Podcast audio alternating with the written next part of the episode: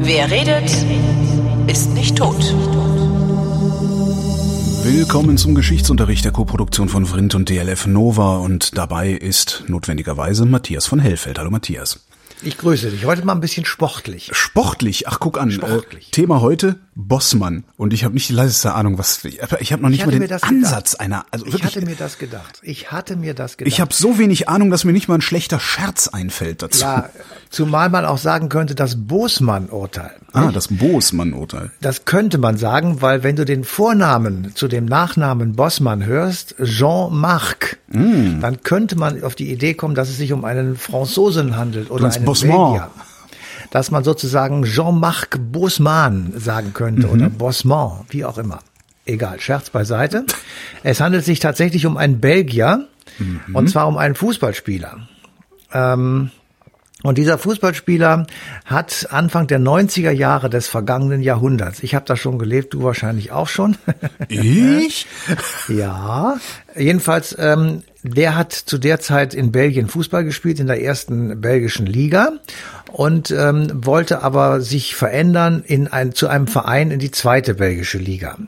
Und da hat dann ähm, der, Wie, der wollte sich, der wollte sich downgraden? Der wollte sich downgraden. Das kann okay. ja auch private Gründe haben. Ja. Egal, jedenfalls, er wollte ähm, aus Lüttich weg nach Dünkirchen. Mhm. Und ähm, der äh, hatte dann also einen Vertrag natürlich in Lüttich, der lief aus und war beendet. Und dann hätte man ja denken können, so als Normalsterblicher, aha, der Vertrag ist beendet, ich gehe. Und ähm, dann hat aber sein der abgebende Verein, also in diesem Falle äh, der in Lüttich, ja. gesagt, ja, also wenn du gehen willst, dann muss der Verein, der, der dich dann nimmt, an uns 800.000 Dollar bezahlen. Und das wurde dann äh, begründet äh, mit Ausbildungsvergütung und Investitionen in den Spieler, damit er besser wird, etc. etc. Ist das so. die, die, das, was man als Ablösesumme bezeichnet? Moment. Okay, Entschuldigung, Moment, ich halte mich raus. Hm? Nee, du brauchst dich nicht raushalten. Ich dann halte ich mich wieder rein. Ich hole dich gleich wieder rein. Es ist tatsächlich eine Ablösesumme, aber, und das ist der große Punkt, sie wurde gefordert in einem vertragslosen Zustand. Also du machst einen Vertrag mit mir und ja. da steht drin, dass wir die nächsten zwei Jahre einmal die Woche diese Sendung aufnehmen. Mhm. Dann machen wir das und wenn die zwei Jahre um sind, dann sagst du so, Helfeld, jetzt habe ich keinen Bock mehr. Ja. Dann sag ich zum, zum Kleinen, hey Klein, wenn du das jetzt aufhörst, dann musst du mir 2000 Euro geben, weil ich habe ja jetzt Verdienstausfall sozusagen, also ja. wenn ich hierfür Geld kriegen würde. Okay. Das heißt, nee, eben ich, nicht, ich, eben, eben nicht, weil der Verdienstausfall wäre ja sowieso da, weil der Vertrag zu Ende wäre. Du würdest sagen, gibst, du musst mir 2000 Euro geben, weil äh, ich all die Jahre so tollen Inhalt geliefert habe zu deiner Sendung. Ja, aber jedenfalls, aber das kann, da habe ich keine rechtliche Basis, Nö, weil eben. der Vertrag ausgelaufen Ja, ist. So, eben. aber bis, bis 1995 zu dem berühmten Bossmann-Urteil ist es diese Praxis gewesen, nach der der gesamte Profisport im Fußball jedenfalls funktioniert hat. Das heißt, Krass. Du hast einen Spieler als Verein verpflichtet, hast ähm, dem einen Vertrag gegeben, äh, der wurde unterschrieben, da stand dann drin, der verdient im Jahr 100.000 Euro oder D-Mark oder Lire, ist auch egal. Und wenn der, wenn der weggehen will, dann entscheidet der abgebende Verein, ob er frei gehen kann. Das könnte ja zum Beispiel sein, dass man froh ist, dass der geht, weil er schlecht ist, weil er zu alt ist, weil er permanent rumstenkert und so weiter Ja. oder weil die Fans ihn scheiße finden. Das wäre die eine Möglichkeit. Die zweite Möglichkeit ist, Spieler und Verein kommen überein, dass wegen des guten Verhältnisses, weil der so viel Verdienste hat, weil er noch zwei Jahre im Ausland spielen will, der Verein sagt, gut, mein Lieber, das geben wir dir sozusagen als Bonus hinten drauf, du darfst einfach gehen, ohne dass wir Geld bekommen. Das ist die zweite Möglichkeit gewesen. Die dritte Möglichkeit, und das war die immer praktiziert wurde, ist, dass der Verein sagt, gut, du kannst gehen, aber wir bereiten dir hiermit, wir unterbreiten dir hiermit ein anderes Angebot. Also ein neues für, für, für unseren Verein. Und da steht dann drin, ich sage, ich konstruiere jetzt mal einen, einen Fall. Ja. Der Spieler A, und das ist auch tatsächlich vor, vorgekommen, das ist Carsten Behron vom HSV, hatte ein Angebot von Bayern München. Ja. So, und äh, dann hat der damals beim HSV amtierende Geschäftsführer oder, oder Manager Heribert Bruchhagen dem Carsten Behron einen Alternativvertrag hingelegt und hat gesagt, also ähm, wenn du bei uns bleibst, dann kriegst du diesen Vertrag. Ja. Und die damals gängige Praxis war, dass der Manager von Bayern München, also Uli Hoeneß damals schon, dann sozusagen einen aus diesen beiden Verträgen herausgerechnete Ablösesumme hätte bezahlen müssen, damit Carsten Behron in München spielt. Und diese Summe war damals 5 Millionen D-Mark. Oh. Also die errechnete sich einfach, der kriegt bei dem einen Verein so viel, beim anderen so viel und das mal 100 geteilt durch 5 hoch 17 mal Pi. Das heißt, ich hätte einfach, so wenn ich wenn ich mit dem Chef meines alten Vereins äh, gut befreundet gewesen wäre, hätte ich gesagt, mach mir einfach mal ein Fake-Angebot über 37 Milliarden Euro. äh, und dann Das hätte, hätte Bayern bezahlt. ja, aber ja. Ja, aber natürlich, das ist dann äh, die andere Variante sozusagen. So. Also im Ergebnis, und deswegen kommt man auf diesen Jean-Marc Bossmann, äh, hat der dann gesagt, also angesichts dieser Tatsache, ähm, dass nämlich sein Verein, wo er hin wollte, in Dünkirchen, gesagt hat, 800.000 Dollar haben wir nicht, können wir nicht bezahlen. Also gibt es für ihn nur zwei Möglichkeiten. Entweder er hört auf mit dem Fußballspielen, dann verdient er gar nichts. Oder aber er ist gezwungenermaßen weiter bei seinem alten Verein und zwar so lange, bis er einen anderen Verein findet, der diese geforderten 800.000 Dollar bezahlen kann. Alles immer in einem vertragslosen Moment. Das heißt, am 31. Krass. sage ich jetzt einfach mal Juli ähm, endet der Vertrag Ja. und am 1. August ist der Mann frei. Ja, Ja. und aber der andere Verein muss, soll trotzdem Eben. zahlen müssen. So. Und das war gängige Praxis. Danach haben sich Bundesliga-Vereine finanziert. Ähm, Und dann hat, also wir haben dann mit, mit Heribert Bruchhagen und mit so einem Spielerberater ähm, äh, geredet während der Sendung. Und da haben die gesagt, ja, das Geld ist einfach hin und her gerubelt worden. Also Ja. das ist genau das gleiche wie heute. Nur, äh, das ist bei den Vereinen geblieben. Also die Spieler haben davon nichts gehabt, sondern nur die Vereine. Und dann ist dieser Jean-Marc Bossmann vors Gericht gezogen. Ja. Der hat damit angefangen 1990 und hat erste Instanz verloren, Revision, zweite Instanz gewonnen. Das ging dann immer weiter, immer weiter, immer weiter hoch und irgendwann landete das vor dem Europäischen Gerichtshof. Alter. Dieses, dieses Fußballurteil. Und jetzt ist die Frage, warum um Gottes Willen landete das eigentlich vor dem Europäischen Gerichtshof? Und da kommt jetzt der Historiker in mir zum Tragen. Der sagt sich nämlich, ja, das ist logisch. Weil, ich, ich frage mich die ganze Zeit schon, warum reden wir über Fußball? Ja, aber ja, warte okay, doch ja. ab, mein Freund. also, äh, das ist logisch, weil nämlich 1992 wurde der Vertrag von Maastricht äh, unterschrieben, die Gründung der Europäischen Union. Mhm. Ja, und darin stehen Arbeitnehmerrechte. Ja, freie Wahl des Wohnortes, freie Wahl des Arbeitsplatzes, freie Wahl der Ausbildung, also alle diese freien Entscheidungen, die ein Mensch in Europa innerhalb der Europäischen Union garantiert bekommt. Ja.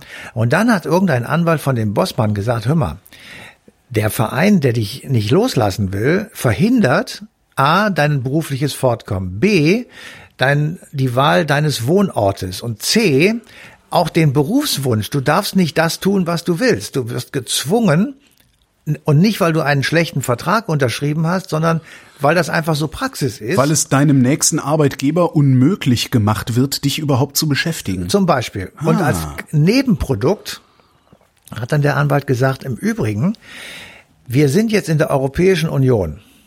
Und alle Menschen, die in der Europäischen Union leben, sind gegeneinander keine Ausländer. Ja. Ja? Also der Franzose und der Deutsche sind innerhalb dieser Europäischen Union keine Ausländer, das sind Europäer. Ja. So, es galt bis dahin die Regel, dass äh, nur eine bestimmte Anzahl von Ausländern in einem deutschen oder einem französischen etc. etc. Verein spielen dürfen. Das hat man gesagt, weil man wollte die deutschen Talente schützen. Man wollte, Ja, ja, dass ja. deutsche Spieler in die ersten Deu Mannschaften deutsche kommen. Musikquote im Radio und so, ne?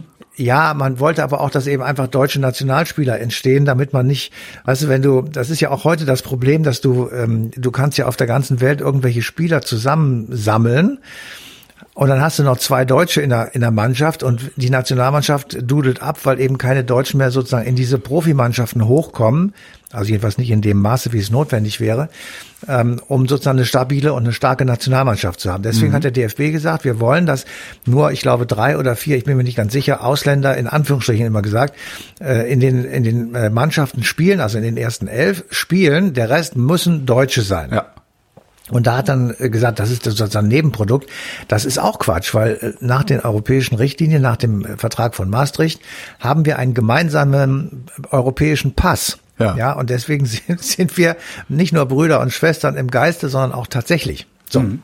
Und ähm, da zog der also munter vor den Europäischen Gerichtshof und siehe da, der Europäische Gerichtshof hat dem Mark Bossmann Recht gegeben. Das ist das berühmte Bossmann-Urteil. Und damit bricht sozusagen ein gesamtes Konstrukt ähm, für den Profisport zusammen. Weil das hatte natürlich auch Folgewirkungen für die anderen Sportarten. Das heißt, klar. diese Ablösementalität, die wurde, ähm, ja, die wurde verändert oder wurde. Ich wollte gerade sagen, da haben sie sich einfach ganz schnell was Neues ausgedacht. Ne? Nee, nee, ganz schnell ist das nicht. Ähm, also äh, es gab erstmal, und das hat die Vereine tatsächlich gerettet, es gab Übergangsfristen. Ähm, so dass die Vereine, also Willy Lemke war damals bei Werder Bremen großer Manager, Uli Hoeneß bei Bayern München, die zwei haben sich sowieso mal behagt und die haben aber- oder Meier Vorfelder in Stuttgart, das war auch so einer, der hat gesagt, das ist das Ende des Profisports. Klaus Allofs, der dann später, der war Spieler, Trainer und später Manager, hat gesagt, der einzige, die einzigen, die davon profitieren, sind die Spieler. Weil nämlich jetzt passierte Folgendes. Die Vereine sind ja nicht blöd und die Manager auch nicht, haben gesagt, was machen wir jetzt? Also haben sie langfristige Verträge abgeschlossen. Also heute versuchen die Bundesliga-Vereine einen guten Spieler mit, für mindestens vier Jahre zu verpflichten. Ja. Weil sie genau wissen, der bleibt nicht vier Jahre, sondern höchstens drei. Ja, Genau. Und wenn der nämlich und wenn er vor Ablauf des Vertrages gehen will, Ja. dann ist es rechtmäßig, eine Ablöse zu verlangen. Ja. Das ist die eine Variante. Die zweite Variante ist, dass die Leute gesagt haben in den Vereinen, ja, dann schreiben wir in die Verträge feste Ablösesummen hinein. Ach, da steht in den Verträgen drin, äh, wenn, wenn du das den drin. haben willst, kostet der im ersten Jahr so und so viel, im zweiten Jahr so und so viel und so weiter. Ja, also ich glaube im ersten Jahr nicht, aber jedenfalls, wenn, wenn jemand nach so und so viel Spielen oder wie auch immer, das ist dann jedenfalls genau definiert. Da steht dann also drin, dann kostet der Spieler X 35 Millionen. Wenn der Spieler X beziehungsweise sein Berater einen Verein anschleppt, der 35 Millionen auf den Tisch des Hauses knallt, dann kann der gehen. Und zwar juristisch einwandfrei, das ist einfach äh, üblich sozusagen. Das hat wiederum zur Folge gehabt, dass Vereine bei besonders guten Spielern gesagt haben, okay, du kriegst im Jahr 15 Millionen. Ja. Wahnsinn, ja. So ja. Und die Ablösesumme muss halt so hoch sein, dass kein anderer Verein sich traut, das Und dann schreiben wir dafür, dass du diese 15 Millionen bekommst, aber in den Vertrag rein, dass deine Ablöse, und ich glaube, das ist im Moment die höchste, äh, 700 Millionen Euro ist. What? Sie, Sieben oder, sieben oder 500 Millionen. Bei Ronaldo oder Messi, also eins von Alter diesen. Vater. So. Ähm, das kann kein Mensch bezahlen. Ja. Aber immerhin. Äh, wir haben neulich, oder was heißt neulich, vor ein, zwei Jahren den Wechsel von einem gewissen Neymar, Neymar, ja, eben, erlebt. 220 Millionen oder was war das? Da ne? hat ein Scheich, äh, wenn ich das recht sehe, von Paris Saint-Germain äh, 220 Millionen hingeknallt, Ja. damit dieser Typ jetzt seine goldenen Beine in Paris auf den Rasen stellt. Das heißt also, ähm, es hat eine totale Durchkommerzialisierung gegeben nach diesem Urteil oder als Folge dieses Urteils. Es hat gleichzeitig das Aufheben dieser europäischen Ausländersperre gegeben. Das heißt, Europäer sind wie Deutsche zu behandeln oder Franzosen und so weiter. Ähm, und das Dritte ist, es hat sich im Profisport eine totale Söldnermentalität durchgesetzt. ja. Das heißt, es gibt unglaublich viele Spieler, Ja, das Die- ist, ja. Ja, die gehen zu irgendeinem Verein, kassieren zwei Jahre richtig Kohle, hauen dann wieder ab. Die Darum, Fans, das also, ist übrigens ein, ein, der, der Grund, warum ich Phantom nicht mehr verstehe. Weil die Mannschaft ist ja überhaupt nicht, Ja, das, das gibt ist überhaupt genau nichts, das an das du dich binden kannst irgendwie. Das Und ist genau das Problem. Das ist, äh, ja. ja, das ist das Problem und deswegen gibt es eben auch in jeder äh, Bundesliga-Stadt gibt es Fans, die äh, sich organisieren. Also wir, wir trennen die jetzt von diesen Idioten-Fans. Ja, Ja, ja, ja, ja, ja. Die meine ich nicht, sondern es gibt Fans, die sich organisieren in irgendwelchen Vereinen oder Clubs oder oder ja irgendwelchen kleinen Kneipengruppen und die sind zusammengeschlossen in so einer Fan-Organisation und die tragen den Verein oder dem DFB oder der DFL immer vor, was eigentlich gemacht werden müsse, damit die Fans wieder gerne und bereitwillig und zu großen Zahlen ins Stadion kommen und diese horrenden Eintrittsgelder bezahlen. Und dazu gehört eben Identifikation. Das heißt, die Vereine müssen Dinge tun, damit die Menschen sich mit den Spielern und der Mannschaft identifizieren. Aber wenn du jetzt so Gestalten da drin hast, wie Borussia Dortmund leidet da immer sehr drunter, ähm, die holen sich gewaltige Granaten. Ja. Aber nach zwei Jahren spätestens äh, kann man sagen, sind die weg. Äh, Oder manche fangen auch schon vorher an. Die, die sind gerade da, haben sich die richtigen Socken angezogen. schon fangen sie an, irgendwie darüber nachzudenken, wo sie denn als nächstes spielen können. So, und das Ganze, dieser Mechanismus wird angetrieben von einer äh, Horde von Beratern, ähm, die, also Uli Hoeneß hat mal gesagt, der äh, Alaba, da geht's gerade drum bei Bayern München, Mhm. der sei von Piranhas umgeben. Die wollten halt einfach äh, Geld machen und ähm, Bayern München hat jetzt gesagt, okay, mit uns nicht und damit war's dann auch. Ja, das ist ein, das ist Also- ein Asset, das ist ein Investitionsgut, so ein Spieler. ne? Absolut. Das heißt, der Spieler ist äh, durch dieses Urteil auf der einen Seite belohnt worden. Der sitzt jetzt im goldenen Käfig und kann tatsächlich äh, sagen, ich habe, äh, ich, also das, der Geldfluss ist von den Vereinen auf die Spieler umgeleitet worden und auf die Berater. Wobei die Berater, da muss ich jetzt einfach mal fairerweise sagen, das ist auch nicht nur für deren Tasche, weil die Berater müssen natürlich auch ihren Staff erheblich ausweiten, um die Anforderungen, ähm, ich sag mal, zu gewährleisten, die man heute so erbringen muss. Die müssen tatsächlich in Europa sozusagen überall ihre Scouts haben, um zu gucken, wo es Talente gibt, wo es Leute gibt, die möglicherweise in die Bundesliga wechseln wollen, die nach Deutschland kommen wollen. Es muss ähm, ein Überblick da sein, über welche Vereine suchen welche Spieler, vielleicht aus Deutschland und so weiter. Also das ist natürlich mit den damals üblichen Methoden, da sitzt so einer im Sessel und telefoniert ein bisschen, nicht mehr machbar. Ja. Und um diesen Laden aufrechtzuerhalten, brauchst du einfach Geld. Und deswegen sind eben die Tantiemen und die Honorare, die an die Berater fließen, auch explodiert. Und äh, das Geld, was sozusagen früher zwischen den Vereinen hin und her gerubelt wurde, hat zwei Veränderungen erfahren. Erstens mal ist es gewaltig viel mehr geworden. Ist halt eine Unterhaltungsindustrie, ne?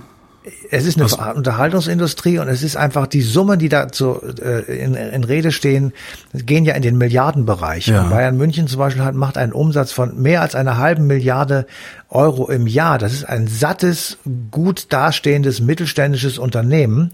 Und die Bundesliga-Clubs, da ist keiner unter 100 Millionen pro Jahr Umsatz. Ähm, so, und also das sind alles Dimensionen, die 1995, als das Bussmann-Urteil gefällt wurde, auf gar keinen Fall überhaupt auch nur vorstellbar waren. So viel Geld gab's damals gar nicht. Das gab's nicht, genau, genau.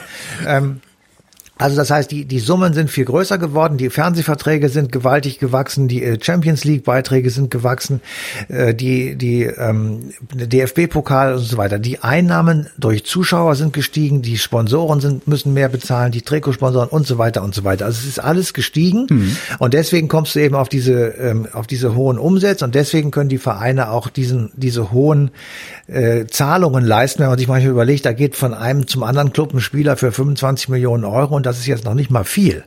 Äh, dann fragt man sich ja auch, ja, also ähm, Wie, wo holen die das Geld? Wie, geht holen die das? das eigentlich wieder rein? Das ist, was ich mich genau, immer wieder das, sie frage. müssen einen anderen Spieler verkaufen, das Ja, ist die Wahrheit. Das eigentlich ist es So, ein Schneeballsystem. Ne? Es ist ein Schneeballsystem. So. Und das ist, hat äh, gut funktioniert, in Anführungsstrichen, eben mit dem Nachteil, dass die Fans sich immer weiter distanzieren und dass du auch ähm, selbst so ein tolles Stadien, ich meine, die Bundesliga-Stadien sind alle toll ausgerüstet, das macht viel Spaß, dahin zu gehen und es ist zwar ein teures Vergnügen, aber es ist auf jeden Fall alles ähm, sehr gut in Schuss und, und ähm, man, man kann das als Spaß auffassen oder als schöne Unterhaltung.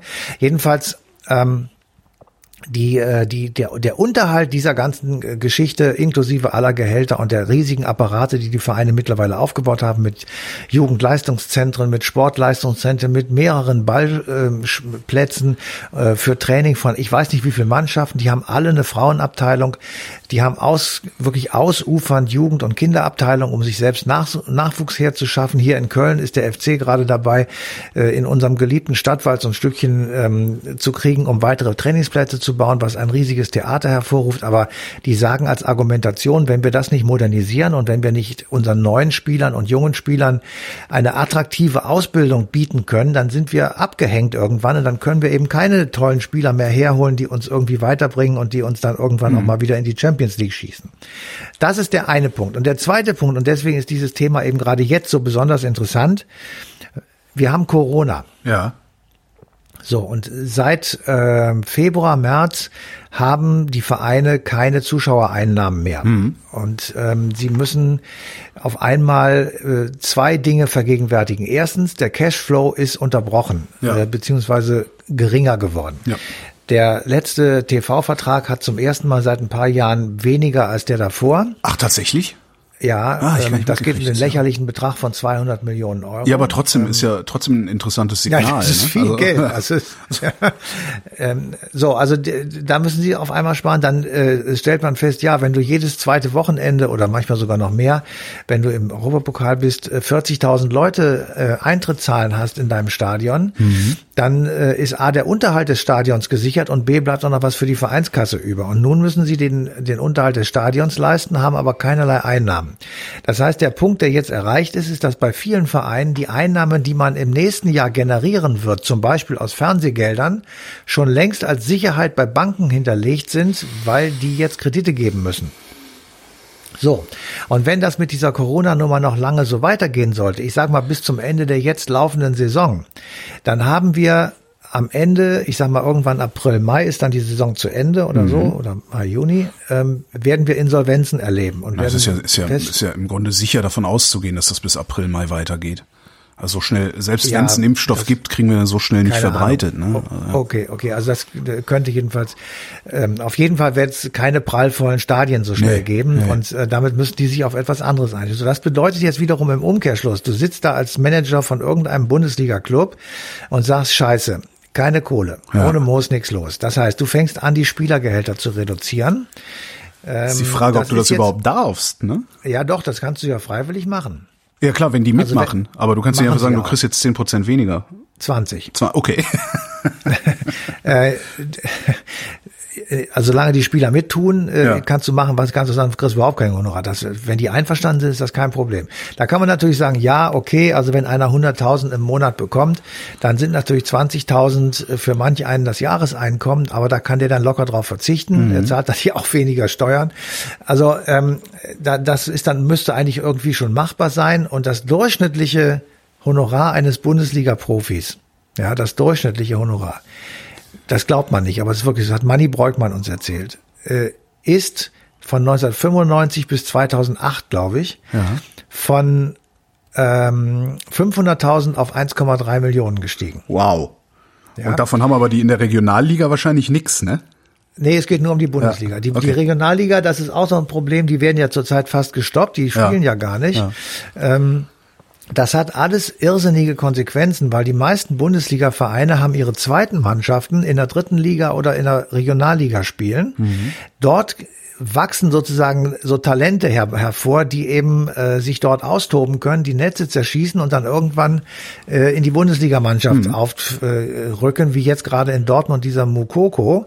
Das ist ein, ein Bürschlein, der ist jetzt gerade 16 geworden und der hat aber die ganze Regionalliga hier im Westen schon durcheinander gespielt und die Leute haben alle Knoten im Bein, weil der Typ ihnen immer einen vormacht, wie das geht und jetzt ist der sozusagen, der ist über diese zweite Mannschaft gekommen. Wenn die aber nicht mehr spielen, dann haben alle diese Nachwuchsspieler Spieler keine Spielpraxis mehr, weil in die erste Mannschaft können sie nicht, weil da läuft nämlich zum Beispiel sowas wie Lewandowski rum oder sowas, die eben einfach besser sind. Ja. Das wiederum hat zur Konsequenz, dass der Nachwuchs schlechter wird, beziehungsweise eben nicht mehr nachrückt. Das hat zur Konsequenz, dass wenn die äh, Spieler gehen oder alt sind und keinen Bock mehr haben oder nicht mehr können, dass man sich irgendwo anders Spieler dazu kaufen muss, um eigentlich mal einen äh, konkurrenzfähigen Kader zu haben. Und all das, wenn man das alles aufeinander rechnet, mhm. dann wird das so nicht mehr funktionieren, weil du einfach nicht mehr das Kleingeld hast, um das alles durchzufinanzieren. So. Und wenn du jetzt, wenn das jetzt noch, ich sag mal, ein Jahr lang so weitergeht, dann ist die Bundesliga pleite. Dann wird, äh, das prognostiziere ich, dann werden die nur noch davon leben können, was du für Gelder aus den Fernseheinnahmen bekommst die werden geringer werden, weil das wirklich nicht besonders ja. attraktiv ist. Wenn da wie, wie früher bei uns auf der Straße, ja, da kannst du jedes Wort verstehen, die Leute schreien sich an, es gibt eine auf die Fresse, bei uns war das jedenfalls so. Mhm. Ähm, und äh, du denkst ja immer, das ist, das ist auch irgendwie langweilig anzugucken. Ja. Ähm, ähm, es fehlt halt alles. Hast du, habt ihr äh, darüber euch Gedanken gemacht, wie dann eine Bundesliga aussehen würde? Also die würde wieder also, zurück, nein, das haben wir nicht gemacht, aber die in meinen, also wenn ich mir das so vorstelle, sozusagen, wird die wieder zurückfallen in den Status der 70er, wo, äh, ja, ich sag mal, bei Schalke spielten Leute aus dem Pott. Ja. Ähm, und ähm, Uwe Seeler war einer, der in Hamburg gespielt hat und nirgendwo anders, weil ja. er da geboren wurde und weil das seine Stadt ist und so weiter.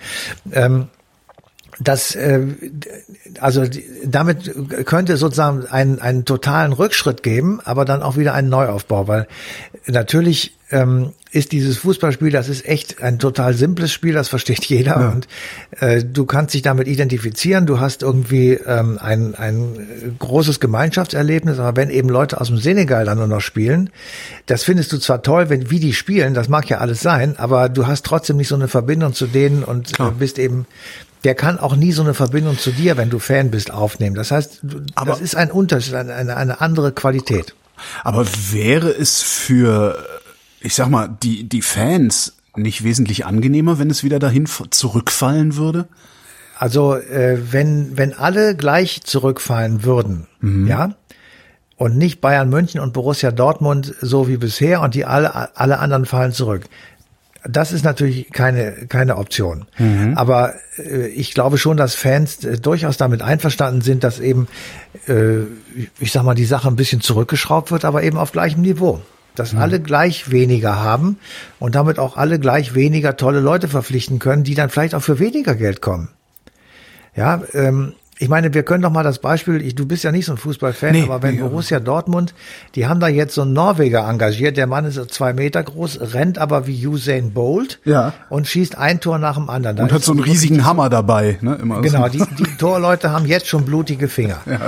So, äh, Borussia Dortmund, alles gut, ich, das ist keine Kritik an dem Verein, von mir aus sowieso nicht. Und äh, die werden irgendwann von, ähm, ich sag mal, Juventus Turin oder Barcelona oder Real Madrid, also von dieser ganz oder von mir aus auch Bayern München, ein Angebot kriegen, 150 Millionen, dann ist er weg.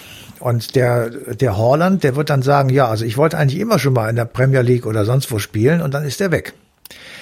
Ähm, der ist dann zwei Jahre da, die haben das, die machen alle zwei Jahre, haben die so einen Fall. Dembele war einer, Aubameyang war einer, jetzt möglicherweise der Holland.